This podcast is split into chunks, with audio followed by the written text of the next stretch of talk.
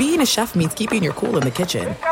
And with Resy Priority Notify and Global Dining Access through my Amex Platinum card, Right this way. it's nice to try someone else's food for a change. That's the powerful backing of American Express. Terms apply. Learn more at americanexpress.com slash with Amex. If you love sports and true crime, then there's a new podcast from executive producer Dan Patrick and hosted by me, Jay Harris, that you won't want to miss. Playing Dirty Sports Scandals. Each week, I'm squeezing the juiciest details from some of the biggest sports scandals ever. I'm talking Marcus Dixon, Olympic gymnastics, Cain Velasquez, salacious Super Bowl level scandals. Join me on the dark side of sports by listening to Playing Dirty Sports Scandals on the iHeartRadio app, Apple Podcasts, or wherever you get your podcasts. What's up, everybody? This is Stephen A. Smith, host of the Stephen A. Smith Show podcast. Tune in every Monday, Wednesday, and Friday at the very least as I bring you all new episodes that feature the biggest headlines in the world of sports, pop culture, business, and I answer your phone calls and respond to your tweets. You'll hear my unfiltered opinions and straight shooter interviews with top celebrities and game changers. All that and more. So listen to the Stephen A. Smith Show podcast on the iHeartRadio app, Apple Podcasts, or wherever you get your podcast.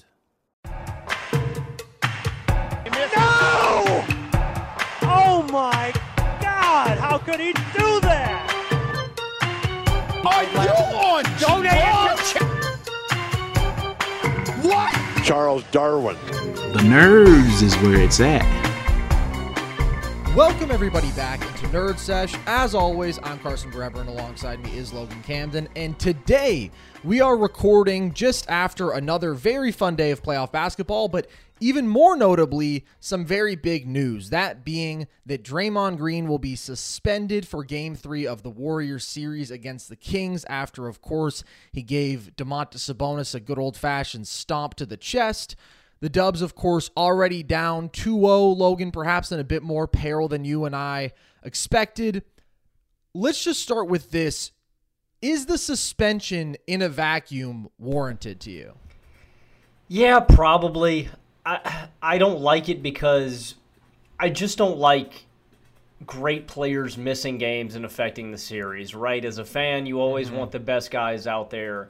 Draymond Green is the best defender for the Warriors. He is a generational defender. He's a genius offensive player. So, you know, as a pure fan, no, I don't like that he's going to miss the ending of that game and also another game. But yeah, it's probably warranted. I mean, Sabonis, I don't like how Sabonis handled that. He goes to the ground. It looks like he tries to drag Klay Thompson to the ground as well. And then when Dre goes to step over him, I mean, Sabonis is clearly looks like he's wrapping his arms around his leg. Now, the one thing, it's like, Dre, you're on an NBA court with probably over a hundred cameras on you, my friend. Like anything you do is going to be picked apart. I mean, to an excruciating detail. Like you're not going to be able to hide intent on the court. Like I, it's like a, it's like a little kid or something trying to get away with stealing stuff out of the out of the cookie jar, man. It's like, look, little man, I'm gonna notice a cookie's missing. Look, Dre, I'm gonna notice that you're really stomping down on the chest. There's taking a step and walking on him and continuing to walk, and then there's "Mm, take that, you know. And he gave him one of those. "Mm," he was trying to serve him one. You're not going to be able to hide something like that, and I'm just disappointed in Dre because he just needs to stay engaged and keep his mind on the game, and it sucks losing such a valuable asset for again. He's not thinking about those ramifications in the moment. He's thinking, Yeah. maybe I'll fire my bench up, maybe I'll fire up the rest of the Warriors. He's not thinking there are bigger ramifications to this, and the bigger ramification is you're out. The, the Warriors' third most important player, uh, I think, in this series is going to be out for, and you could argue the second most important is going to be out for another game. And so I, I'm, I like Draymond's competitive spirit. I like his fire, how fired up he gets. I like his energy. Uh, I, I don't like this from him. It's just a boneheaded play. I know he likes playing the villain. It's it's boneheaded, Draymond. You're more valuable on the court. This is just nonsense. I didn't love my phrasing of this question looking back on it, and I'll tell you why, Logan. Because I used the phrase in a vacuum, and I meant that as independent of, okay, how does this affect the outcome of the game? But also, I think probably a lot of people's first thought when they heard that was this decision was not made in a vacuum. This decision was made based on a reputation that Draymond Green has earned himself through repeated scuffles and questionable placements of legs and etc. So I don't like the suspension. And maybe I am also biased by the fact that I generally don't like things outside of who is the better basketball team, who is playing the better basketball affecting the outcome. I have been pretty outspoken about my stance that generally, unless things are coming to a place of physical contact, we shouldn't really assess technical fouls. I think we are way too liberal with them. Way too willing to just say, hey, you looked at me for a bit too long. You can play in there. I get it if it's like totally ruining the flow of the game, if somebody's saying something totally obscene you can give the occasional tech. But generally, I'm like, let's just let the quality of play dictate the outcomes here. So I am coming from that perspective fundamentally. That being said, I do think this is one of the more egregious transgressions that I've seen on a basketball court recently. And I do think the ejection in the moment was warranted. Now, when you're looking at the ramifications past that, I don't love it because it's a heat of the moment thing. And bottom line is, Draymond was in an uncomfortable and sort of dangerous spot. The intent with Sabonis is ambiguous. It sort of looks like he's just trying to cover his face up because there's a lot of legs around. It sort of looks like he's trying to grab Draymond's leg. But the bottom line result is that's not a good spot to be in. You don't want to be getting prepared to run in transition and have some guy's arm wrapped around your leg. That is dangerous. So Draymond's response to that was very clearly excessive because it's not excusable to stomp deliberately very hard on a man's chest. And I've heard some people try to defend it as some sort of like natural movement. For example, Jason Timpf, who I love, I'm on Hoops Tonight with him often at the volume. He's brilliant. But he made the case that sometimes you're in a full sprint motion and you're getting ready to plant and suddenly you've been tripped and so you're planting just as hard but in a different place. Klay Thompson specifically said he's in the middle of a sprint and this guy grabs his leg. What's he supposed to do? It's just not an accurate description of the situation because Draymond hadn't even begun his motion of taking off. He was landlocked from the beginning because he knew Sabonis was there and Sabonis was in that same position before Draymond had made any sort of forward movement. So to me, that just doesn't hold water. I mean, it's pretty clearly a deliberate, aggressive, and also dangerous movement. Like, no, you're not going to need to legitimate injury with that. Now we hear that Sabonis has a sternum contusion. Okay, he's going to play. And it was very European of him, I thought, very soccer player of how he sold the whole situation. But bottom line, it was inexcusable. It was completely excessive. Yet, it occurred in a heated moment when he was legitimately provoked by a dangerous, you could say dirty, I don't want to use that word because we don't know the exact intent, but nevertheless, dangerous basketball play. So that's where I come down on it. I'm bummed. I think it's unfortunate. And I do think that this is definitely, at least in part, a reputation suspension. But at the same time, I can't remember the last time I saw somebody stomp on another player on the NBA court. Like we still talk about Ndamukong Suh all these years later. You know, this was a bit more ambiguous, but nevertheless pretty clear. So outside of whether or not you think this is warranted, Logan, how does this affect the Dubs' chances in this game and in this series overall?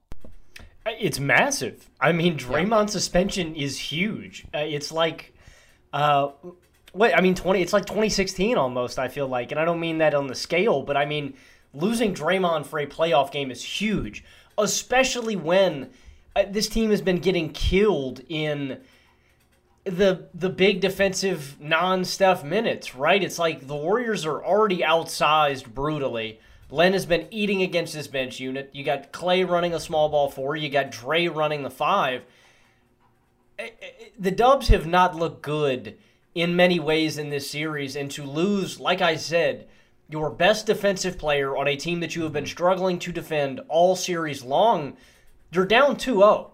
Zach Kram, uh, great content creator at The Ringer put out a stat on Twitter the other day. Teams that go up 2 0 win 92% of the time, okay? I, mean, this is like the worst uh, this is probably the worst thing that could have happened. And it's almost predictable, right? If you're going to pick one guy out of this group, you talk about reputation that's going to get teed up, that is going to affect the outcome of the series in a different way, it's going to be Draymond Green. And at this point in the series, when teams that are up 2 0 win 92% of the time, you cannot afford to lose your best defensive player. Such a cerebral, energy, heart guy that brings so much to this team. Um, I don't know how you can have confidence in the Warriors after this. I mean, it's it's brutal. The Warriors have to steal one game in Sacramento to win this series, and you just made one of your games at home at the Chase Center that are very imperative to winning this series that much harder. Um, you got to have, in my opinion, I mean, you just have to have that clairvoyance. You have to have that mm-hmm. that sight that it's bigger than this Draymond because I see too, like like you said, it's a heat of the moment thing, but you have to have that clear sight forward, knowing that I can't do this because there are going to be bigger things on the table. Like, and it's just Draymond. That's who he is, man. You either love him or you hate him for those exact reasons. He's a very polarizing player, and I love the. I love that Draymond wears his heart on his sleeve. I love that he cares. I, I mean, and in a way too, Draymond loves that fucking villain role too. He loves playing that mm-hmm. Agitator, that instigator. And so I thought when he went off the floor, Draymond looked at it a different way than many of us looked at it. He looked at it as I'm going to fire up this team. I'm going to try to yeah. get into these Kings players' heads. I'm going to try to swing the momentum of this game in a different way by bringing yep. some energy and momentum to the Warriors. One, that didn't happen. Two, they needed you. Three, you're not going to play in this next game. It's just bigger than that, man. And like I understand this from from all the different angles and all the different sides, but it's bigger than that. And Draymond has been in the league far too long to not know that and to not realize that. And it's, like I said, man, it's boneheaded and it's frustrating. And I don't have a whole lot of uh, confidence in the Dubs. I mean, this is a major, major loss for them next game. I do think when you talk about having the perspective, it seems to be a fundamental philosophy of Draymond's that he is okay with the consequences and that no matter what, he is going to make the statement, I will not be fucked with. I'm going to stand up for myself point blank. And he talked about this with JJ Redick after the finals last year. You remember he had that moment where Jaylen Brown was standing over him for a second, and then Draymond pulled himself up by Jalen and sort of pulled down his shorts a little bit. And JJ asked him about that. And basically, he said, I have kids watching. Like, I'm not going to let them watch somebody make a fool out of me like that. I'm not going to be somebody else's bitch, basically. And so he has that mentality. And you're right, he can be this great agitator, but at the same time, he understands the value of getting somebody all worked up, potentially getting them thrown out of a game. You can't also be the agitated to this extent because good for you, man. Domas maybe isn't going to grab your leg again, but maybe he will because guess what? He got you thrown out for the last seven minutes of a close game and for the next one. So, in terms of the importance to this basketball series, it is huge because the Warriors need these next two games. And Draymond, to me, is clearly their second most important player. And the track record says as much. Like in his playoff career, Draymond has a plus 14 on off split. That is better than Steph's. This year, his on off number was plus 13. That's five points better than Steph. As we talked about, why I made the case for him as Defensive Player of the Year, he single handedly turns them from a bottom five defense into the equivalent of the best in the league. He is everywhere. He is up there for the best help defender in the league. He's up there for the most versatile defender in the league. And so you can switch him in any action and you are completely comfortable. We've seen that. We saw that he did well in stretches on De'Aaron Fox in game one. We also saw him make Domantas Sabonis legitimately uncomfortable in game one. He's on every rotation faster than everybody else. He's closing out on shooters more effectively than everybody else. He's communicating exactly what needs to happen at every moment. So to lose that is massive because clearly the Dubs are having trouble stopping De'Aaron Fox and Malik Monk from getting downhill. And that to me is the biggest problem because game two, we saw the Kings didn't shoot well. Domas played better, but bottom line, it was the fact that they still couldn't really contain that dribble penetration. And so losing Draymond, who was excellent in defending that at the level where he's dealing with your ball handler or as a help defender rim protector is huge. And it also limits your versatility because in this series, you want to have every combination possible. And Looney has good feet for a big man, right? But it, it could come to a point where he's getting exploited a bit in space. He's having to cover so many shooters. He's getting devastated out of pick and roll because he's playing drop, and Fox is just nailing floater after floater. You just don't want to be limited. You don't want to be unable to play one of your three best players. And that's just on the defensive end of the floor. Because offensively, one of the key things that I looked at through game one that I hope they would turn to more, and then that they did turn to more in game two was that Steph pick and roll because I just think they need him to be brilliant in this series. And I think that that allows for them to attack certain defensive weaknesses in Sacramento more directly. And nobody amplifies the Steph pick and roll game more than Draymond because if it's a hard hedge, if it's a full on trap, you have the best short roll decision maker that I've ever seen there who can find Klay Thompson, who can find Andrew Wiggins, these 40% three point shooters.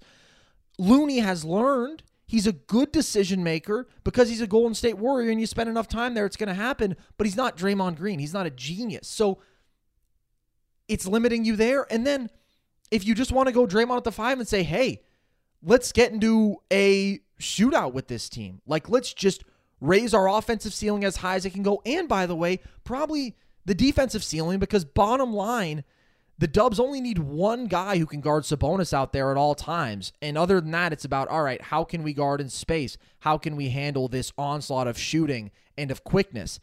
And Draymond at the five is your best option on both ends of the ball, then, because now you can play him with, say, Klay, Steph, Wiggins, and Donte or GP2, whoever you want. And that can be a lethal lineup. So it's incredibly devastating. And I think now the Dubs are kind of looking at we need a nuclear Steph game. And if Draymond were playing in game three, I would pick the Dubs to win. And I think I would probably still pick them to win the series. I would take it to go seven at this point. I think the Kings have proven themselves completely. But nevertheless, I do still believe the Dubs at full strength are the more talented team here but losing Draymond completely takes their defensive ceiling down multiple pegs. So, what's your take? How do you see the Dubs matching up here? What are the keys? What's your expectation? Yeah, I, a lot of people. I've taken the temperature of this series from a lot of people um, down here where I'm at. I mean, a lot of them are writing the Dubs off. I've heard a lot of Kings in five, Kings in five. I'm not ready for that. You know, I, I don't think I am. I think I would still go this series goes seven. I don't know which way because of really? the Warriors' struggles on the road.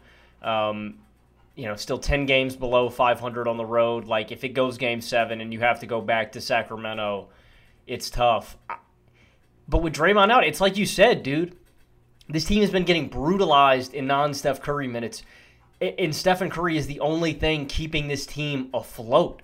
I mean, if you don't have Stephen Curry, dude, the Warriors are are they a playoff team? I, I mean, I don't even ask that no, like as a joke. No, no, I don't even. They're twenty wins. Like this team, eh, they they really struggle without Steph on the court, and it's evident every single night out there. And there's a lot of red flags for this series. That I mean, if we were talking about just this matchup, just these first two games. I have no confidence in the Warriors. There's been nothing redeeming about this team outside of the fact that they've been close in both of these games, but there's a lot of things that just don't point to them being able to keep up with with Sacramento, and I mean that genuinely. Like roster wise and just reputation wise, I think we expected it. That's why we expected the Dubs to come out of this series because they play hard defense. They have Steph Curry. They have the second greatest shooter of all time. That shooting and defense should be high enough with great Steph and Draymond that they should be able to win this series. But nothing has instilled confidence in me for the rest of this series. The biggest thing is the non-Steph minutes. Small mm-hmm. ball Klay, Dre at the five. Jordan Poole is shitting the bed and not carrying this bench unit like he needs to. They need Jordan Poole to play like he did last year. The Dubs have to cut down on their turnovers. You have 20 last. Uh, you have 20 versus 14 last game. Um, just boneheaded ones that the Warriors never make. This is something so uncharacteristic for such a crisp, collected Golden State team. It just- Well, they have always had a tendency to turn the ball over too much. They can get too loose with the ball. And they like slinging quick passes, but it just feels like it's more often now in this series and has been this year. And there's just a lot of red flags, man. Um, Steph Curry, how they've defended him in the pick and roll too. I think Carson, them hedging and doubling him. There's not enough offensive talent out here when they do throw those doubles at him to. Uh, to punish the Kings for over committing, right? Uh, you've got negatives out there who aren't really well rounded. Um, the Kings were able to get out in transition last game. And the biggest thing to me, Carson, I said this all all year long, and I think this is something we've seen in this series. Something you also touched on on Twitter. One, I think, like you said, Steph Curry, when he's not getting doubled or hedged, I think has to get downhill more, has to just collapse the defense to create more open looks for his teammates. But on the larger scale than that, when we are in close game situations, this was my biggest complaint about the Warriors all season long. They are a great pull up jump shooting team. They are a great shooting team, period. Right? They don't. It's hard consistently closing games out when you don't have a guy who can consistently exert pressure on the rim and get easy shots in the paint. You have Draymond Green, who is a complete non scorer on the inside. Like I, you saw that floater the uh, very early on in that game. Clings it off because he's not looking at the rim. Draymond's first instinct is to always pass that ball to the open guy. You've got Looney, who lacks touch. He hasn't had touch since he was in high school, right? Uh, you've got Wiggins, who's struggled. You've got Klay, who doesn't consistently get downhill more. You've, Wiggins had a good game in game two. I'll give him that. And then you have Steph, who also doesn't get consistently downhill enough. Points scored in the non restricted paint area in the first two games. Very valuable spot come playoff time. The Kings have scored 48 points, the Warriors have scored 14. I mean, that's a huge discrepancy. And mm-hmm. it's like I'm saying here in tight games, you need consistent, easy shots. And three pointers are what? At best, still only 40 to 50 uh, percent, even if you're the Warriors, Carson. You can't expect Klay Thompson to hit four or five big threes in the fourth quarter of every game to completely swing the tide. You add on top of this that the Warriors have not been able to defend the Kings at all. It's just yeah. nothing has looked good in these first two games. But that's my biggest issue, Carson, is these games have been tight and the Warriors still cannot consistently get easy offense at any point. It's never been easy. In the non-Steph minutes in close games when it uh, when they need him to close games out, and the Kings have. The Kings have made offense look easy all season long. This is the area where I didn't expect the Warriors to struggle, and they have. Yeah, and I will give the Kings credit for defending better than I yeah. expected. Like I thought throughout the regular season this was one of the worst defensive serious basketball teams that I've ever seen, a team that is trying to win and still just could not get stops, but they've done a good job on Steph. Nevertheless, I think especially with Draymond out, the Dubs need to rely heavily on Steph pick and roll just because now I don't trust the decision making from the other guys to allow as much off ball stuff for to develop for Steph. And they've also guarded a lot of the off ball actions well. And the other thing that I touched on last episode is I think that Steph needs to commit more to getting downhill because you talk about that reliance on the perimeter shot making. Hey, it's Steph Curry. He's the greatest shooter ever. But the Dubs haven't shot well in this series. They've been 32% from deep. And if you look at how the Kings are guarding Steph, Davion is doing really well. He is applying tons of constant pressure, and he's not an easy guy to get by. And when Steph does go to pick and roll, Sabonis is getting up near the level of the screen. He's hedging hard, and he has solid feet, so he's going to get good position. And Steph is immediately seeing a body, and then Davion is recovering as that trailer quickly and ferociously. So Steph's windows to attack are not long, and Sabonis is immediately presenting a physical presence to him. So props to the Kings. But Steph can still get the angle on Sabonis. That is still an advantageous matchup that he is winning a majority of the time when he commits to getting downhill. And when he has done that, he's been super successful. In this series inside the arc, he's 11 of 14. So he's probably either scoring or he's drawing a foul which we saw in game two. He took eight free throws, six of those came off of drives. Or, like you said, he's collapsing the defense and he has an opportunity for a kick out. Or we saw one time in game two, kicked it out to the corner, relocated, got himself a wide open corner three. So I think that that is still a mismatch. And especially when he threatens the pull up three. When you see a hesitation from him, Sabonis comes up to contest hard, it's an easy drive. He's right by him. And then there's no semblance of rim protection. And that's the other thing that we saw the Dubs experiment with is they had a nice guard on guard screen with GP2, where all of a sudden it looks like Malik Monk is going to be switched on to Steph, which is a mismatch. Steph doesn't even let it develop. He splits the double, got a beautiful drive, but I like that too, right? Hunt the weakest defensive guard who's out there. Fox, he's not able to exploit right now. He's not as good as Davion, but Fox is doing a good job in this series. Malik Monk, he can go after. You can get by Malik Monk, and then Sabonis is honestly better in space than he is as a rim protector because he does have good feet and he's a smart guy, but he is a zero as a vertical athlete. And so that's where you can attack him too. I mean, we saw what happened on that play in the last couple minutes, that Sabonis attempt at a drawing a charge. I mean, first of all, that was a ridiculous charge attempt. He was still leaning into the contact at the final moment, but it's because he knows he's not a good rim protector. And that's Steph Curry, man. I mean, if you're going to be confident protecting the rim against any star player in the league, it's going to be Steph Curry, and Sabonis still isn't. So the bottom line is good things are happening when Steph drives. And he's taken 27 threes through two games. Of course, he easily could have just had a better shooting night in game two. He was three of 13 from deep. He can make any look in the world. So he could have easily been five or six of 13. But they're hard looks.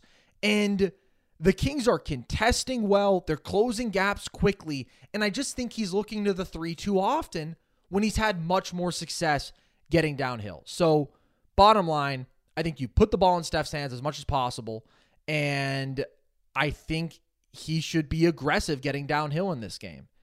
The other thing that you touched on is how bad the non Steph minutes have been, and I think a lot of that we have to put on Jordan Poole being absolutely terrible because there's nobody else on this roster who's a genuine offensive creator. Klay has grown into his game a bit this year, more comfortable as a ball handler and playmaker, but it's far from his strength. Jordan Poole is a legitimate guy who can get downhill, who can kill you as a pull up jump shooter, who has playmaking chops. He has to be the one to carry the non Steph minutes. And he's dealing with this ankle injury, but four points on one of seven from the field, bad finishing, bad shooting, bad decision making is disastrous. And he wasn't good in game one either. And I said, maybe what the Dubs are going to have to do here is only play Poole 18 minutes a night because he can't defend. And you're still getting some offensive value and versatility from a Donte, from a GP2 who can hang their own. And we saw 15 Jordan Poole minutes in game two. 15 minutes from Jordan Poole, who was a highly efficient 18 a night in last year's title run. Hugely important to them reaching that ceiling because of what he was as that second creator. And right now, the Dubs are only losing the series because of the non Steph minutes. They're minus 25 without him, they're plus 14 with him. So even with Wiggins stepping up, getting himself a couple of big buckets and non Steph minutes in this game, it's not enough. They need Poole, and Poole is not delivering right now. And I do think the overall dialogue with him has gone a bit too far. Do I think his four year, $140 million extension looks great? I do not. At the same time, Kevin O'Connor came out and said he has no hope for him. He's not a good basketball player. Jordan Poole has some awesome abilities. He didn't have a great shooting year, but he is one of the most deadly pull up jump shooters in basketball. His playmaking has developed. He has a remarkable handle in terms of the ceiling. The consistency isn't there, but Jordan Poole does things that make you say, wow, and he just contributed to a title in a big way. He's just not consistent enough. His decision making is too erratic. He's a liability defensively. All these things are true, but we don't need to go and pretend that Jordan Poole sucks because he doesn't. But he's a problem right now, and they need to find a way to overcome that. So those are the two biggest focal points for me offensively with the Dubs, and then defensively. It's like I said, they need to find a way to stop the Kings guards at the point of attack. And I thought they did a better job on Fox in game two largely by lulling him into taking a bunch of threes.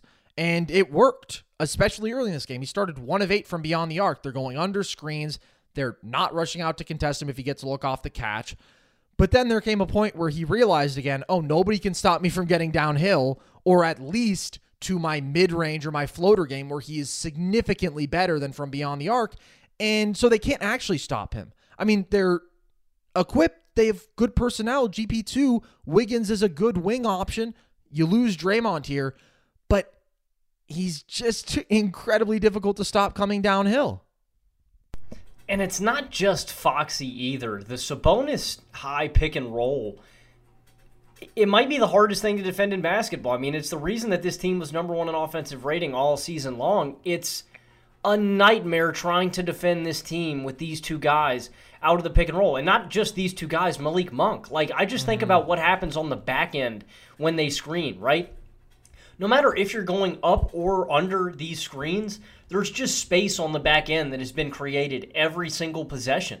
Basketball is a space game, and the Kings are great at just creating these little lanes for Fox or Monk to get into, and they've been killing it with these pull up jumpers. I do mm-hmm. think the Warriors have the personnel to stop these guys, Carson, but there's a a continuity aspect and a collective locked inness that I just have not seen from the Warriors defense all season long and certainly haven't seen in this series. Like it's a nightmare.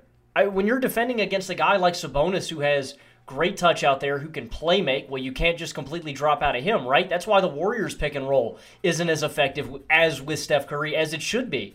Because you've got two offensive negatives in Looney and Draymond Green. And I don't mean to just completely shit on Draymond. Draymond's one of the greatest passing bigs of all time. But still, he just can't score. Yeah. You're just in trouble the entire time. And then when you do try to get downhill, uh, Fox is unstoppable, dude. He's been disgusting. And even despite that slow start, what else do we expect from this young man in the clutch, dude? Just one clutch player of the year. Yeah. 194 points this season. And closing out this game, you've got that tough baseline fader. You've got a couple pull up J's. You've got that open top of the key three off the offensive rebound. Like, Fox turns up in these late moments, too. And it's just. Defending the Kings is an absolute nightmare. And the Fox Sabonis pick and roll. I mean, if if the Warriors can't stop it, who can, man? I mean, maybe LA if we get that series with the size advantage they possess and the physicality that I think they can bring against Sacramento because they lack size too. Uh, Golden State does.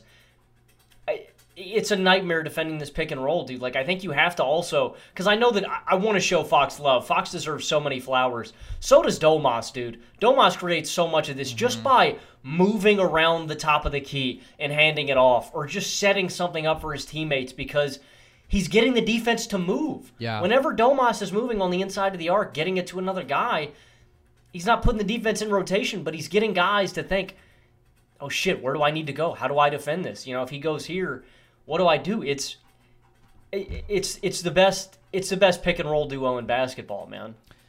It is interesting though because when I think of the Kings offense from this season, I do think of Sabonis as the most important guy because he completely changed how they were able to play along with Mike Brown. But we saw this shift to being so prolific with the handoffs. Kevin Huerter, the other guy who totally changed the style because you had such a remarkable shooter. And all of this is enabled by Sabonis' screening and passing the off ball movement, and the fact that anybody outside of Sabonis at any time is liable to make five threes on you in a night. That's what I think of. I don't think of isolation. I don't think of pick and roll because that hasn't been the Kings any. It's like the Warriors offense, right? The Warriors don't do a ton of those things generally, especially in the regular season. Neither do the Kings. But if we look at these two games compared to their regular season average, the Kings are running almost twice as much pick and roll, and they're isolating almost twice as much. They are saying, we are going to put the ball in our dynamic guards' hands, and they are going to beat you. And guess what? They have, because De'Aaron Fox and Malik Monk are averaging a combined 56 points per game. Sabonis wasn't great in game one. Huerter hasn't been great in either game. They haven't had this unbelievable fluidity of ball movement and these crazy offensive sets not at least to the regular season extent, it's been you can't stop our guards. And I don't know if that's changing. Like, you just have to hope that the pull up jumpers leave them. But again, even in this game, Fox, it did leave him for most of it, and he was able to clutch up and get to his spots in the big moments. I will say the Dubs just didn't play well in game two. Game one, I thought, was the opportunity to grab it because they were flowing offensively for a lot of those stretches. But it was the non Steph minutes. It was the end of the third in that game. This one, it felt like they were always just sort of trying to get into it, hanging in there, but they never really had their top stuff. But the Kings didn't either. The Kings shot 24% from three. De'Aaron Fox was two of 10 from deep, and they got the win. I got a couple questions uh, I want to ask you about the Dubs. Yeah. What's the most important aspect uh, uh, of what they need to do? I think one of them. I mean, if the Dubs just cut down on turnovers, Carson, Yeah. w- would you give them a chance? I mean, 21.6% of the Kings' plays were in transition. Mm-hmm. Only 73% of their plays were against the Warriors' set half court defense. I think that's massive. I said the Kings have a huge advantage in transition. I mean, and the Warriors have been one of the worst teams at turning the ball over again this season. If they can just slow it down a little bit and cut down on turnovers, I mean, do you think that's enough to to swing a couple games in this series? I know that's a, a broad question, but if they can just cut out turnovers, do you think that could give them the edge? No, not single handedly, because now they need to find a way to win a game without Draymond Green. So I think it comes down to you need either Steph to go supernova or you need Jordan Poole to be good. But you need more dynamic offensive creation coming from one of your key guards. I mean, sure, they could shoot better, right? They've only been 32% from deep, but they're not getting super high quality shots. They're just not. And props to the Kings again for that, but it's also because you have one guy who can create for himself at a high level right now. Andrew Wiggins has been the second best at getting himself a bucket. So he's not a guy you're going to put the ball in his hands for extended stretches because he doesn't have the playmaking. So that's what I look at. I think it's got to be Steph taking it up a level. I think it's got to be Poole taking it up a level because that's the path. They have to go crazy offensively to win game three. I think they're not stopping the Kings, especially without Draymond, and especially given that I expect this Sacramento team to only shoot better. So uh, that is really the stakes of this suspension because it has basically flipped my expectations on its head. I still had faith in the Dubs to win this series. I thought it would go the distance, but I thought they'd pull through. You go down 3 0, we've quite literally never seen it happen. So, sayonara. And I think that they are underdogs in this game. They can win, but it's not the most likely outcome. And I mean, with Draymond suspension too, it's like like you said, you need a massive offensive game from the Golden State in the one spot you don't want to be against the Sacramento Kings is in a track meet trying to outscore them. Mm-hmm. I mean, that's just that's the worst spot. That's the worst predicament that Draymond could have put this team in because I don't think you're stopping them without Draymond. Like you said, he was your defensive player of the year, bruh. Yeah. I mean, He changes everything. So what's your what's your official prediction then on this series? Do you still think this goes the distance? Are the Dubs done in five? Are the Dubs done in six? Man, I don't know if I can hear myself saying that out loud, but given the fact that I think they're probably going to lose game three, I don't know. And I just want it on the record too. Yeah, this uh, my prediction for this series is aging like fine milk right now, man. This is up there in the, uh, you know, I've never been one uh, to shy away from a bad take. Some would say that's the Logan Camden brand. I come on here and I spit on the mic and I say some nonsensical mess. This is, I've had some bad takes in the past, man. This is sizing up to be maybe my worst ever. Well, no, no, no. It's not your worst ever. Let's not try to bury some other stuff in the past. DeAndre Hunter, top 15 player to build a franchise around. Steph Curry, the number 10 player you would want to win a Of title course, this very year. That was pretty recent, Logan.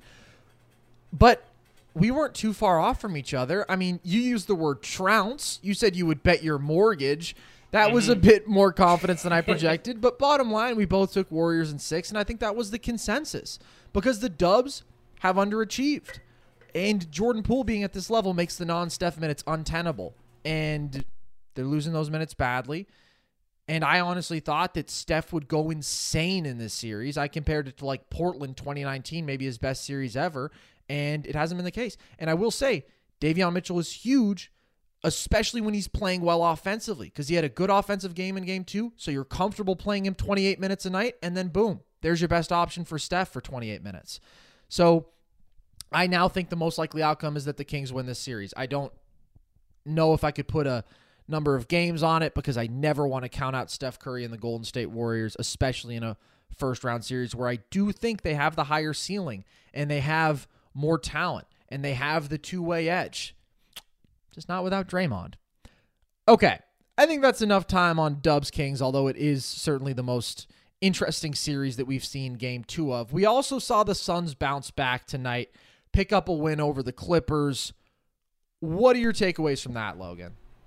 I mean, the Suns were hitting everything. Uh, KD and Book were eating for mid range. This was a D Book masterclass. Uh, and this is kind of the Jekyll and Hyde act that yep. I maybe expect to see from the Phoenix Suns throughout the entirety of this playoffs. It's a double edged sword that is Phoenix. It's the best way that this team wins games, and it's the best way that this team can lose games. Pull up jumper swing series. KD and Book were lights out. Chris Paul at the end of this game, when you needed him, hit some big pull up jump shots to put this game to sleep. Like, that's what I mean. We talked about this after game one, Carson. There's not a really great rim pressure on this team, a guy that can consistently get easy offense. Well, there is a guy. There's actually two guys. Their names are Devin Booker and Kevin Durant. If they get fully downhill, is to be determined. But they were knocking down all their pull up jump shots, and when all the shots are falling, uh, this is not a great defensive performance from the Clippers. I also want to say that, too. Um, but still, when all these shots are falling, the Suns can look like the world beaters that we expect them to be. And when this shot isn't falling, they can be they can be Mr. Hyde. They can be mid. They can be pretty abysmal, and you can be really disappointed in them. One of the biggest differences I thought was in this game was how Monty handled these minutes. Thank you, Monty. Thank you. And this sucks. It sucks that you're going to have to do this every single game in every single series that you play.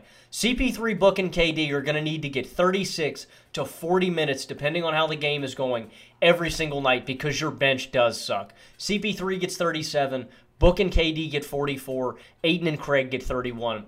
This is your best lineup. This is your best unit. You are going to have to run these guys dog tired through the playoffs. I mean that. And they just need to be prepared to do it because you do not have the bench, I think, to compete with any team, dude. I mean, any team. Um, and, and, so, yeah, I mean, I just thought that uh, uh, the Clippers defense didn't play a great game. I thought the Suns were a little more physical, play had a little more uh, hustle in them tonight. I thought Ayton had a better game on the boards, and uh, the Clippers just collapsed a little too much on Book and KD. Man, it's tough. It's hard defending those two guys. They're the two best scorers on the planet. It led to a lot of open threes. Torrey Craig did his job, played good defense, made open shots.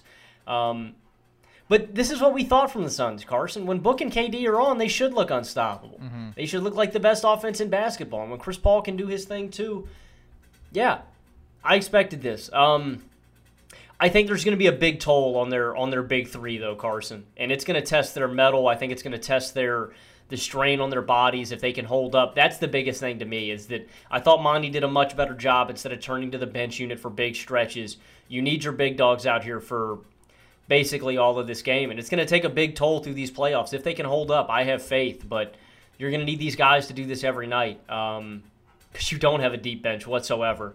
Uh, I do want to say, too, shout out Book, what he did. I mean, masterclass. Shout out KD. I don't think the Suns win this game without Chris Paul, man. I thought Chris Paul played a played a really good game, um, mm-hmm. start to finish, and especially like I said, closing this game out though. Um, no, I, I wasn't really surprised. I think this is the like you said after game one, man, I think this is the worst the Suns going to look, and this is probably the, you know, one of the best. This is the best versions of the Suns you're going to get. What am I going to bank on us getting more consistently? This version all day, man. I trust Kevin Durant and I trust Devin Booker to be absolute stone cold killers. This could not have been really further from game one because the Suns were unbelievable for mid range if NBA.com is to be believed, which is as good of a source as I know of, Logan, the Suns were 21 of 29 for mid range tonight. 72% compared to game one, where they struggled. They were 8 of 27, under 30%. So that is exactly the kind of roller coaster ride that we are going to be on with this team because they're so dependent on it. Now, I think that far more often than not, we're going to be on the fun part of that roller coaster ride because they have three of the best mid range shot makers, dare I say, ever. I mean, Lord knows that the body of work with CP3 and KD have them up there, and Book is certainly one of the best mid range shooters in the game today. So it was all working. And when it's all working, yeah, they have unmatched creation out of the pick and roll. It also does really matter that all of these guys are good playmakers. And so you can't try to trap them. You can't really try to double them. They're going to dissect you. And when the guys around them are shooting the ball well, then this offense is incredible. And I just want to give a huge shout out to Torrey Craig for balling his ass off through two games. I mean, he's averaging like 20 a night on crazy efficiencies, just shooting the ball unbelievably well. So big props to him. This isn't going to be a great shooting team overall from beyond the arc, but they are going to be incredibly deadly with the pull up jump shooting. And CP3 to me is the most interesting guy to track because I think that KD and Book are just absolute top notch pick and roll scores. I've said, I think one of the most talented scoring tandems that we've ever seen and the best in the league right now. But CP3 has had a really down year in terms of his scoring. And you may look at his last few regular seasons and say, well, the production's never been there, but then it's come to the playoff stage and he's stepped it up big time. Like last year, he was under 15 a night in the regular season. And then in the playoffs, he was up closer to 18 and he was shooting 56% from the field. And the year before that, in the finals run, he had some devastating scoring performances. And that's true.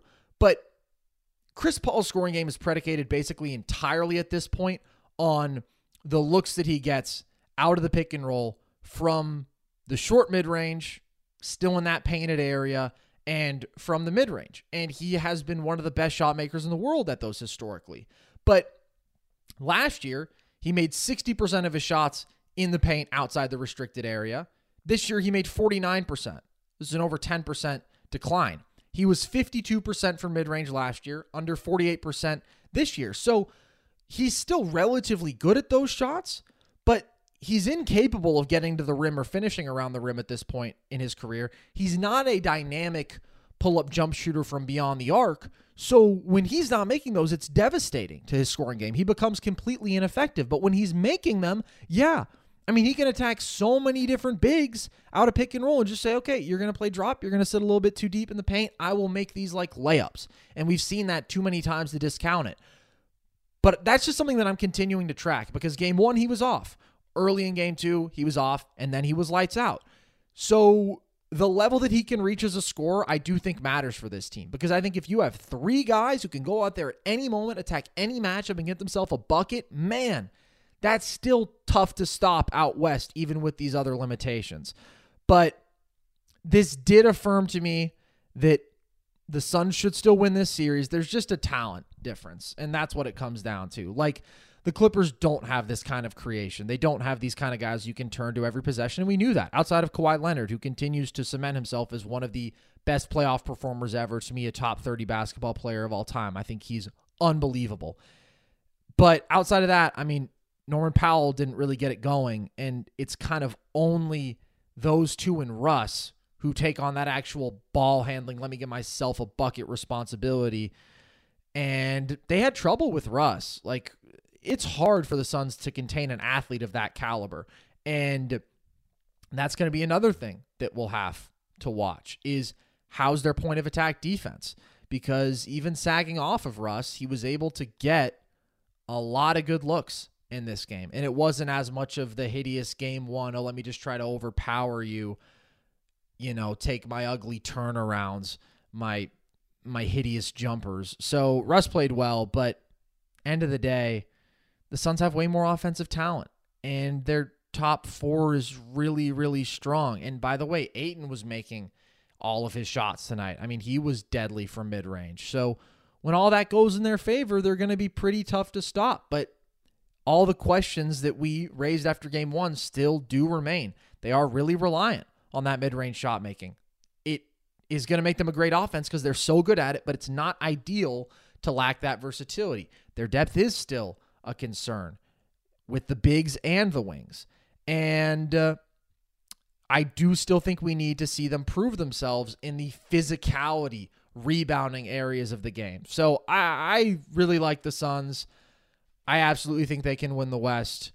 And it was like we said after game one it showed us the downsides of the Suns' experience. It didn't condemn them as a contender. It was, hey, this is how it's going to look on a bad night. And on a bad night, they still were pretty darn close, and KD and Book still played well. It was just there were lulls and some of the other weaknesses were exposed. Okay. Let's talk about the other game two that we saw today that had a very intense competitive game one. Logan actually prompted you to change your thoughts on the series in its entirety, that being Cavs Knicks. Knicks took game one. Today, the Cavs came out, and with the exception of the first like 18 minutes, just kind of blew the doors off the Knicks. We're up by 20 at halftime. So, what were your takeaways from this? Game two is what I expected from the Cleveland Cavaliers in game one. Um, Darius Garland, absolute masterclass, uh, says after the mm-hmm. game, told me, my teammates told me to be aggressive and shoot the ball. And fire me up, Darius Garland. I mean, dang, man. Like, I, we've had a lot of Carson Brever favorites pop out very early in these playoffs. Roy oh, yeah. Hachimura has a big game. We got some Malik Monk nice games. Got another uh, Carson Brever classic here. Darius Garland was just disgusting, man. 32 3 and 7, 8 of 17, 6 of 10, also getting downhill, 10 of 11 from the line.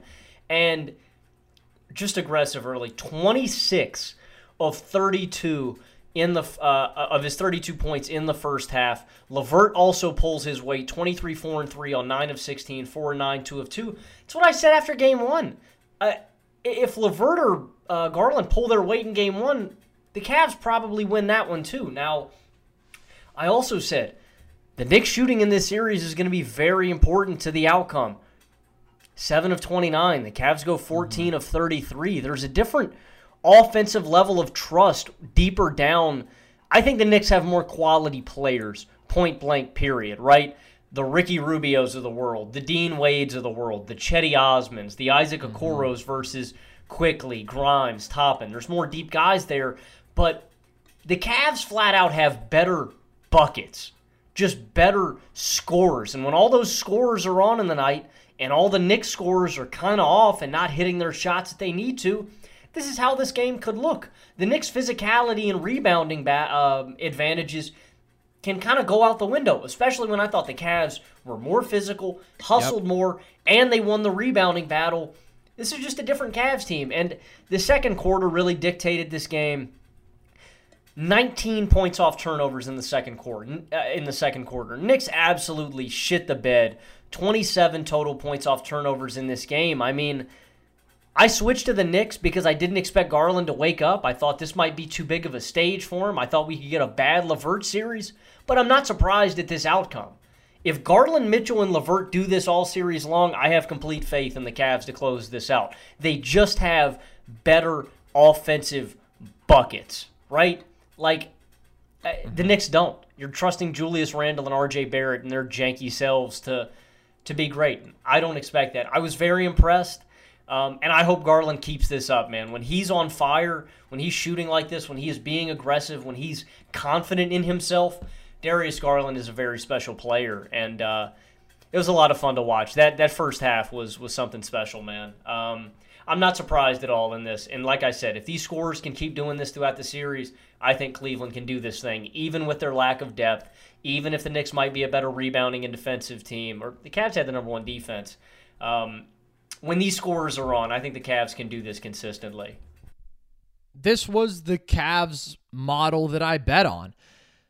I do think that they have the best three point pull up shooting duo in the NBA. And to anybody who would say the Warriors, that's fine. Klay obviously can make any three in the book. I just don't consider him a pull up jump shooter. I consider him primarily a guy who's going to do his work off the catch. But that is like the identity for Garland and Mitchell, and they can be absolutely lethal. And so a lot of this came down to shot making. Garland, LeVert, and Mitchell outplayed Randle Brunson and RJ by a thousand times over. And so that was the difference. And in the first half, it was really mostly Garland. Like you said, I mean, the Knicks just could not generate quality offense, and Garland was getting whatever he wanted. So it was the combination of the dynamic offensive creation from your guards and the great defense especially on the interior, that we hope to see. So I thought, although the pure shot making gap was very evident, the Cavs also just got better looks. I did not think this was a great defensive game from the Knicks. I thought particularly Julius Randle had some awful moments, like just this isn't even about them containing the guards, but Evan Mobley probably had three wide open takes in this game that were all caused by Randle falling asleep somewhere and not protecting the rim whatsoever or staying attached to his man. But I also thought that the Cavs did a better job on Jalen Brunson. And I thought that the strategy of really sticking the wings on him, a combination of the LeVerts, the Danny Greens of the world, was more effective than what we saw in game one. Because bottom line, Brunson's greatness is not going to be defined by his ability to get by you.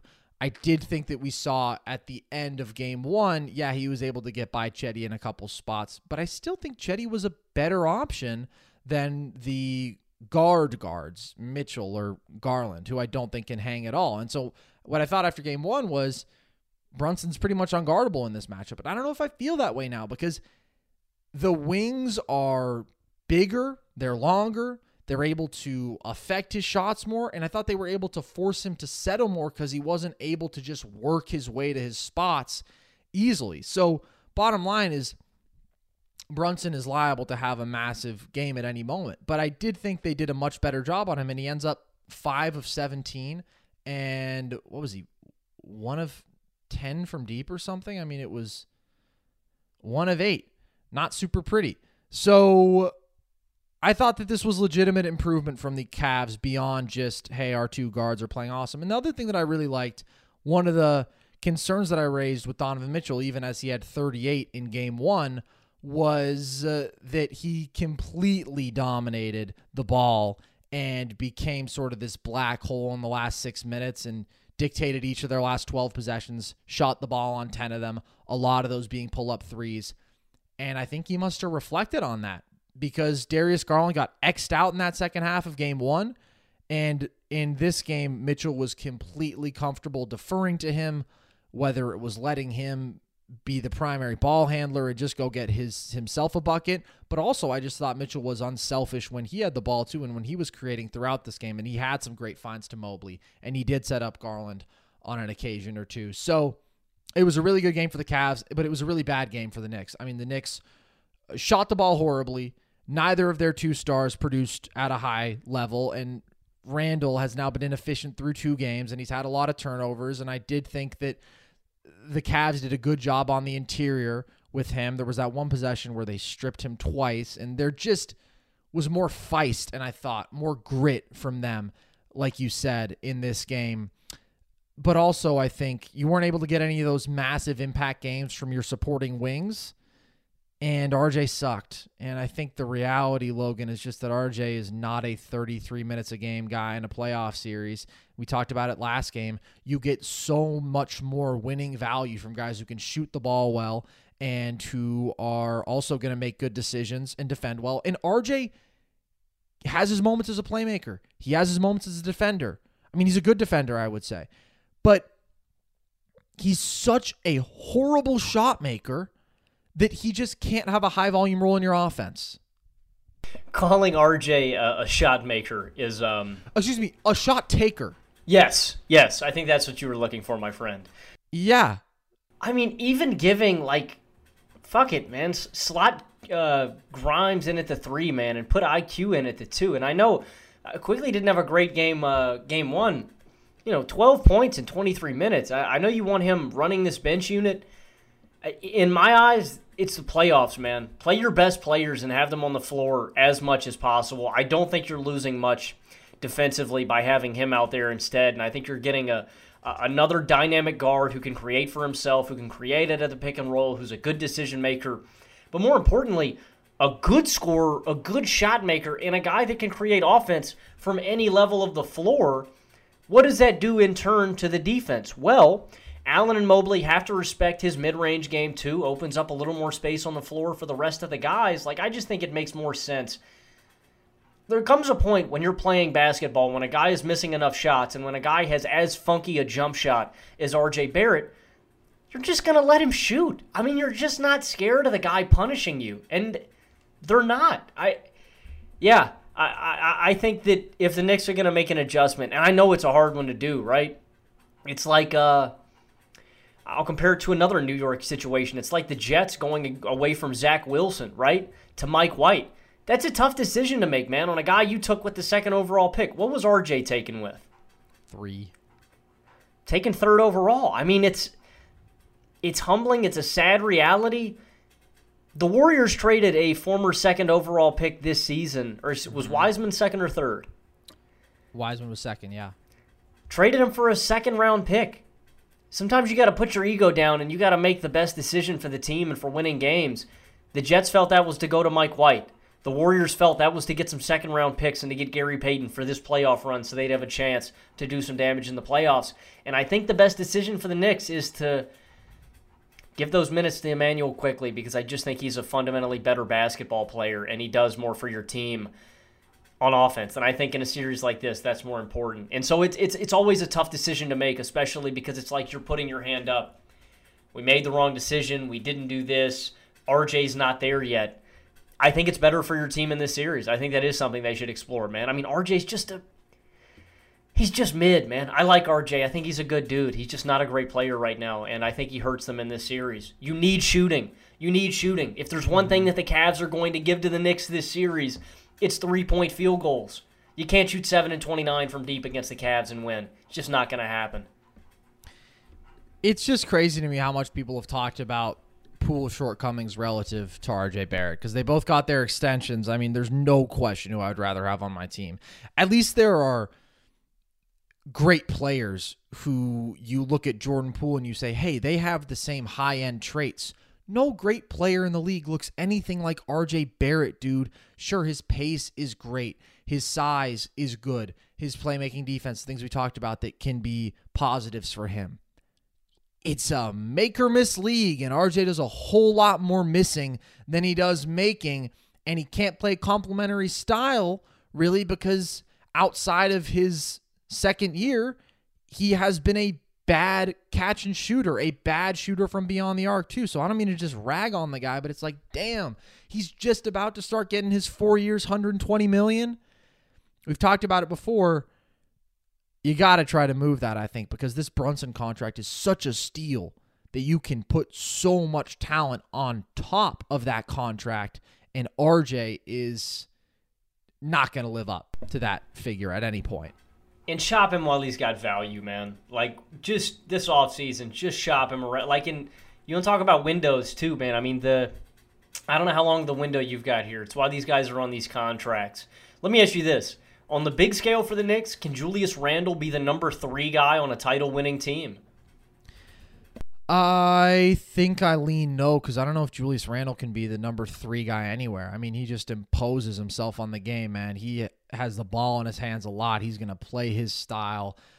He's going to get to his spots. So uh, he's also on a good value contract when you look at how he played for stretches of this season, but there is still a lot of downside with him being in a high volume role offensively, and I do think he can hold you back. So I don't know. Maybe it's a total retool around Brunson. Maybe they do try to fit that third star in alongside Brunson and Randle, but I'm not super high on Randle scaling to a great team. Do you think Brunson's a number two or a number three on a championship team? Absolutely. Yes. Which which one? Which championship team? Oh, a number two or a number three. I think he can be a number two. I think Jalen Brunson is like a top 20 player, or at least very close to it. I'd have to map it out. This was one of the worst games from him that we've seen in several months. I mean, we've said it before, but since January 1st, the guy's been an efficient 28 points per game, and he just has so much control and lethal, lethal shot maker. Okay, Celtics Hawks again. The Celtics just ran those guys, so I don't think we need to get into the nitty gritty of this game. What's your big picture take for Boston? Like, are you now viewing them as even more of a heavyweight with how good they've been in these first couple games? I'm going to be honest. Uh, no, I'm not. I don't want to overreact to the Hawks series, if I'm being honest. The Celtics have looked like world beaters, and it's a lot of fun watching them play against. Excuse my French, uh, cover your ears, kiddos, and for lack of a better term, against such a shitty team. It's a lot of fun watching a really, really good team who might win the NBA Finals going up against a really, really bad team who probably shouldn't be here. Um, uh, the Celtics just do so much everything so much better. You've got so many different ball handlers, so many guys in transition, um, so many just big plays happening. It looks so easy for them because the Hawks uh, perpetually seem out of sync for some reason.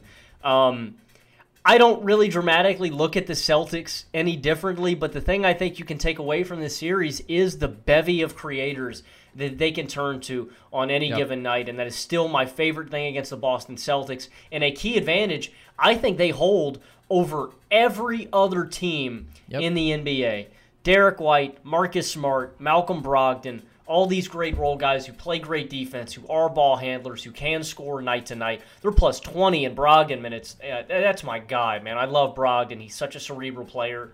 And then you're let out by these two great wings. They're just a they're a great conglomerate. Um, no matter how ba- how bad they beat the Atlanta Hawks, I don't think it'll change my opinion of them. But uh, even outside of that, too, uh, outside of the bevy of creators that you have with the ball in their hands, you've got guys that can kill you night to night. You can get a big Sam Hauser game for Pete's sake, man. You can get a big Al Horford game. Um, you know, I they can just kill you in so many different ways, and that's one of my favorite things about Boston. I don't look at them dramatically any different, but uh, this has been a really fun series to watch for them. Just to, I kind of look at this as like a tune-up series for them, man. You know, Boston's just getting ready Yep. for the for the nitty gritty of these playoffs, and uh, I've been very impressed. They haven't. They haven't looked bad. They haven't looked poor. They've looked really engaged to every single possession against Atlanta, and that's what I've liked too. There's been moments, and by moments I mean really big stretches where Philly has looked disengaged against Brooklyn. Right? Uh, the Celtics are not letting up. They, they do not look like they're playing games. Even against a team like Atlanta, where they probably could take their foot off the gas a little bit, they're locked in the entire way through. And uh, so, yeah, I, I mean, no big picture stuff, but Boston is doing and being great at the things I expected them to be great at. Yeah. And to me, they are like the epitome of modern basketball all wrapped up into one team. They have two big time shot making wings. They have this incredible depth and variety of more than capable, good ball handlers and creators beyond that. They have this insane defensive versatility, and basically everybody who plays meaningful minutes for them can defend at a high level and can probably defend multiple positions capably and switch at a high level. And then they have elite shooting. In most of their lineups, everybody can shoot the ball well. Like, of course, you get the Robert Williams minutes, but you get a lot of Horford at the five. And then everybody is liable to have a big time shooting game. And almost everybody on the floor is skilled because Horford's just not a great shooter. He's a good decision maker, he's a good passer. So they are, when they're clicking, man, whew, something to behold. And we'll see what Milwaukee's capable of doing with Giannis. I think Giannis has to play really well to beat the Celtics. Now, I do think Giannis will play really well because I think he's the best basketball player alive. But I agree with you. What you get from the depth pieces here on top of this great top two wing tandem, like Derrick White, dude, I just have to give a shout out because he's been one of the best role players in basketball all year. He's been the Celtics' third best player since February 1st. He's 16 and 5 on 62% true shooting. In this series, he's scoring 20 plus a night with great efficiency, and he's just so versatile. On the offensive end of the floor, really, you see sometimes they use him as a screener. Like he cuts well. He's a very willing catch and shooter, and then he's quite good out of pick and roll, and he has abused Trae Young, abused him. In this series, Derrick White has 50 points on 18 of 29 shooting, and there's just an ability to get to the rim easily, or if it's not all the way to the rim, to eight feet away, put up his floater or whatnot. And he's had a good pull up jump shooting series and been good from beyond the arc overall. And then defensively, we both had him all defense. He has Trae in jail because Trae can't get by him. The couple chances that he has had, Derrick White has challenged very effectively. He blocked him twice in this game today. And then that really shows you one of Trae's greatest limitations because he's not a true great shot maker. Like he has his floater that you think of. He makes 48% of those, but other than that, he's not a great finisher at the rim. He's small, he's slight, shoots 54% in the restricted area. That's not good. He's under 42% for mid range. That's fine. That's a relatively tough shot. It's not efficient offense, and it's not the high end mid range shot making that we see from the top guys. And then he's under 34% on threes. And yeah, he can pull from as deep as you need, but he's not making them at an efficient clip, bottom line. So that's a big limitation for Trae when you have a small guy who needs to completely dominate the ball, is totally ineffective without it, is always going to be the worst defender on the floor, is relying on getting to the line at a really high volume, which we always know is harder in the playoffs, and then is not a legitimately great shot maker. It's like, yeah, it's going to be rough to build a great team around that guy. And that's what we've seen. And Atlanta is in a really rough spot. I don't love the Dejounte fit. I do think that they have some solid role players you can sell for parts. Like, I mean, DeAndre Hunter's just flat out really good. Onyeka honestly might be their best asset. I just think Onyeka is, first of all, still on that rookie contract, but so good at his job. And then, I don't know, man they're just in a pickle. They're pretty all in on a team that is not good, especially what they gave up in that package for Dejounte. And I think that Trae Young is not a guy you can build a championship caliber team around. We saw them get to the conference finals without another great second creator. And in some ways that was impressive, but in some ways it was like that's because Trae needs to have complete control of every possession. He does not fit well along another really gifted creator. And every time that the ball isn't in his hands, you're totally limiting his value. But when the ball is in his hands every possession, how high can you really go? We did see them have a great offense last year, but they suck defensively. So I'm not going to sit here and say that the Hawks should be a title caliber team because they shouldn't, but they should be better than 500 and getting trounced by the Celtics, embarrassed if Trae Young were the player that at times he's looked like and people have set him to be. I mean, flat out, Logan, no ifs, ands, or buts about it. Derrick White, through two games, has been a better basketball player than Trae Young. He has had significantly more success scoring on him one on one. Trae has not had a good playmaking series. He's got five turnovers in each of these games, hasn't had that sort of like incredible control of the game, amplifying everybody else. It's rough. And it's hard building a championship contender, not only because, I mean, you touch on a lot of the basketball points about Trae. He's a major negative defensively. He does pound the rock. He needs to have it in his hands to be a, special player. It's hard. He's weird looking, I, too. He's pretty funny looking. Um, it's hard. Yeah, it's hard building a championship contender around a guy who's that beat, you know? It's hard building a championship contender around a guy who's not a great leader and locker room presence as well. A guy who's going to rally the troops and get people to buy in. I mean, this is again set the table. I mean, this is a team that's been through what three head coaches in three seasons. It, it, it's tough. Mm-hmm. I mean, there's that's an aspect of it too that I think matters, and I kind of feel bad for Atlanta, man. I think they bought the Kool Aid. I think they bought the Kool Aid that Trae Young was yeah. stirring up, man. Well, you kind of have to. I mean, what else are you going to do, right? When you have this guy who's producing at this level and you make a conference finals and then you have the number two offense in basketball without another star and you invested this high draft pick into him. He was the best thing they had going for them, but he's also kind of the thing that limits them because you stick to him and then there's not such a high ceiling. So, I mean, do you think the Hawks should dramatically retool?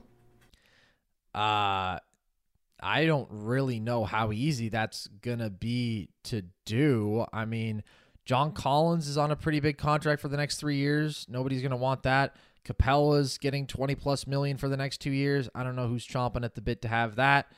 DeAndre Hunter at 20 million a year, a little bit more for the next four. You could move that. I think it's not a great value contract, but it's certainly the best out of the bunch. But I don't know what are you going to ship those guys off for? Because you're not getting equal value and talent back. Because, I mean, those contracts are mostly burdens. So I don't know what they do. I think that they're stuck. And I think that really they're going to have this referendum after next year because they still have control of Dejounte through them. They still have control of Onyeka through them. They still have control of Sadiq Bey, Jalen Johnson, Bogi. Like, they'll I think run it back with a pretty similar roster next year, and then I think they'll be disappointed again, and I think they'll blow it up at that point. Okay, last series to touch on that we've seen in action: Sixers Nets. Sixers. This one was more of a battle than Game One, but nevertheless up 2-0 here. What are your thoughts, Logan?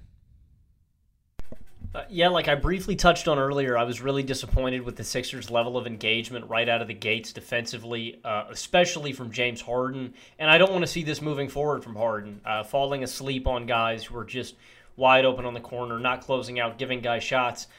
Uh, for people who didn't watch this game, the Sixers were down 49 to 44 at the end of the first half and had to claw back to make it 49 to 44. I mean, this was a 10 point game with uh, a couple minutes left in the second quarter. Cam Johnson was giving the Sixers all they could mm-hmm. take, man. In the first half, 22 points, 4 of 7 from deep, knocking down layups, pull up jumpers, and he, ugh, man, put one down on Joel Embiid, mm-hmm. dude. Just put one in his mouth. It was nasty. Um, I thought they defended uh, the Sixers pretty well on the other side. They switched to a 2 3 zone at some point in this game. That worked for a little bit. Then they started picking it apart. They continued to throw doubles at Embiid. He struggled a little more against them in the first half. And that's one aspect I want to talk about this defensively for the Nets. I think the way Jacque Vaughn coached this game and stylistically wanted to play the Sixers was the right idea. He put in a lot of small lineups. He went complete small ball against them, wanted to stretch the floor. We're going to throw doubles at Embiid all game long, and we're going to make sure that we can go five out. And wherever the ball goes, we have a shooter that can knock down that open shot. Um, it worked for a little bit. They put up a bunch of threes. If they had made more, maybe this is a closer game, but you knew there was a ceiling on it. Mm-hmm. And one of the things you touched on about throwing doubles at Embiid, I thought, Carson, yeah, when Embiid's on a low block, give him a double. Yeah, when Embiid gets one at the elbow, maybe surprise him with a double on the backside and see if you can poke the ball loose. They did that a couple of times. The one thing that I didn't understand, like you touched on, why are you throwing doubles at the top of the key? I mean, dude, that's easy. Mm-hmm. Like you're giving them free points, and he did that a bunch in the second half where it was just cake for Embiid. Either a kick to the corner, easy PJ Tucker three, couple swing passes, wide open three. Uh, you're selling on your defense like that. Um, Sixers come out in the second half, look super engaged, uh, end up switching to a 2 3 zone uh, of their own. Looks a lot better. They were locked in. The defense was so much better, and they just started to pull away, kind of like we expected. Cam Johnson cooled off a little bit. Mikal Bridges didn't have a great game.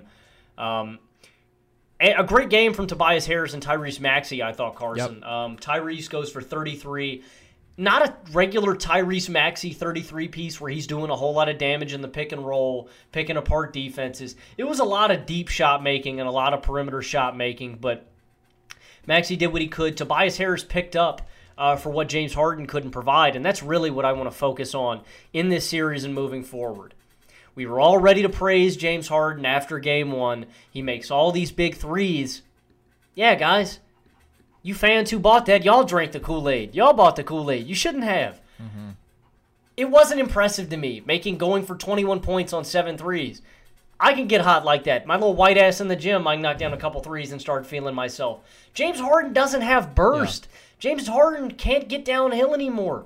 You saw his limitations the whole way through this game. He shoots 2 of 8 from behind the arc. He shoots 3 of 13 from the field. He can still pass, he can still make plays for other people. But what James Harden can't do is is consistently score the basketball still at this point in his career because he just can't get to space like he used to.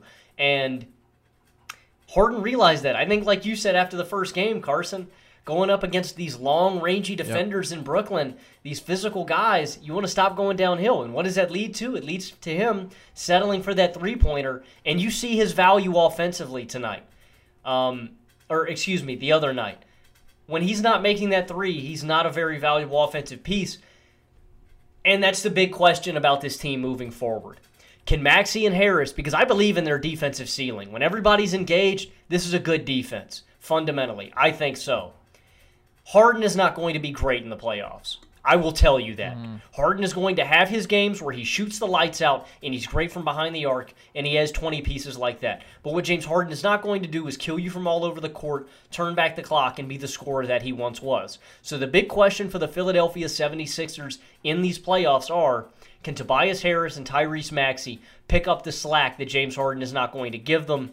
And can James Harden do enough for this team? Can this team stay engaged throughout the playoffs defensively on every possession? And yeah, those are the big questions. Tobias Harris and Tyrese Maxey picked up the slack for James Harden and what they didn't give them. Is that going to happen in tougher series? Because this is not a tough series. This is the Brooklyn Nets. We're going to have to wait and see. But uh, yeah, that was my big takeaway is that, like the Jekyll and Hyde act that we have from Phoenix, you're going to get a Jekyll and Hyde act from James Harden all playoffs long. Just be prepared. I think we've known that, but I want to reiterate that once more that this is how Harden is going to be throughout these playoffs. And if you expect him to be the old Harden, you're just wrong, buddy. Two buckets inside the arc through two games for James Harden. If that doesn't concern you, then I don't know what will. Because that combined with, I mean, a lot of people I'm sure are already skeptical of him because of his playoff resume. But the bottom line is, as you said, he is the one who looks outmatched trying to get downhill against this level of length and athleticism and defense from these wings. So they need him to be better. I mean, Maxey could be their second leading scorer, and maybe they could still make a deep run because he's that kind of bucket getter. And Tobias Harris can absolutely step up for 20 on any given night, but it sure would be great if you could count on Harden for 22 because his playmaking is so immensely valuable. But man, he's really, really reliant on that three ball right now. Yeah, I also give props to the Nets for the intensity with which they were swarming Embiid, and they did definitely make him uncomfortable in stretches. I mean, eight turnovers in this game. They have to get credit for the pressure that they applied, for the length that they have there. And this does remain a test of the kind of decision making that we're going to see from Embiid, because I don't think he's going to get doubled to this sort of gimmicky extent against anybody else who they play, because next round it's going to be Boston. Boston's got legit good personnel, but I do think he's going to see a lot of doubles. I think he's going to see that as one of the primary ways to try to attack any flaw in his game because as a one-on-one scorer, we know how utterly dominant he has become. And yeah, I thought that mostly he was unselfish in this game. I mean, he only took 11 shots, he had the 7 assists, but he lost the handle at times. He got flustered, he made bad decisions uh, with his passes. So that was an interesting thing to see. But overall, Philly's way more talented. They remain more talented. Good for Cam Johnson, dude. I loved it. It was a great game. Mikal was solid again. Spencer Dinwiddie's not a guy you want to be running a lot of offense through. And I think the Nets are going to have to shoot really well, and they're going to have to, I would say, really make Embiid uncomfortable. But even in this game, you know, he had eight turnovers and only 20, and the Sixers didn't shoot the lights out. But they just have the complementary scoring that's going to compensate for anything. So good luck to the Nets winning a game. Maybe they can do it on their home floor, but I have zero concerns about Philly advancing from this series, but I do have concerns about Harden long term. I think that is definitely something to track. All right, everybody. There you have it. We will be back in a couple more nights with more playoff thoughts, so stay tuned in for that. We're going to be coming at you guys consistently three times a week. This is so much fun having this much great basketball, and it's an absolute joy to talk about it with you all. So, you guys can find the shows on YouTube now. If you didn't know, we're uploading the full episodes. So check out Nerd Sesh on YouTube. And of course, you can get us on all audio platforms. And please go ahead, give us a rate and review. That would really help. And all of our social handles TikTok at Nerd Sesh, where we're most prolific, most consistent. Check that out. And Twitter at nerd underscore sesh, Instagram at nerd sesh for some graphics, some clips from the pod if you're not able to catch the whole thing. So, with that, as always, appreciate you guys. I've been Carson Brever. I have been Logan Camden. And this was Nerd Sesh.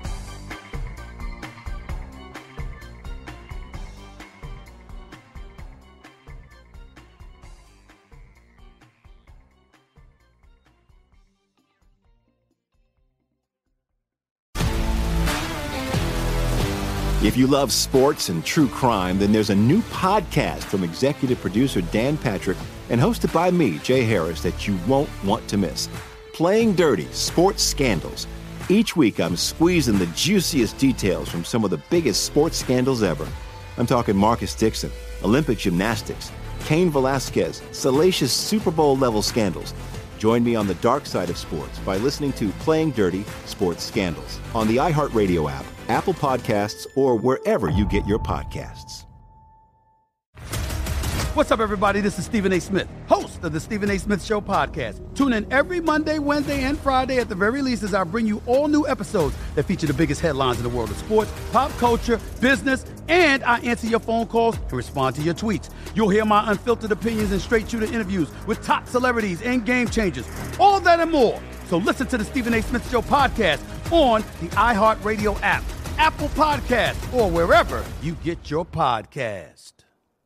I'm Hannah Storm, and my new podcast, NBA DNA with Hannah Storm, chronicles my six decades in professional basketball. From growing up in the sport to becoming one of sports TV's first female broadcasters. Join me as I dig deep into the game's history, unearth some wild stories, and talk to my friends from the world of basketball, from Dr. J to Charles Barkley. It's been a wild ride, and now I get to take you with me. Listen to NBA DNA with Hannah Storm on the iHeartRadio app, Apple Podcasts, or wherever you get your podcasts.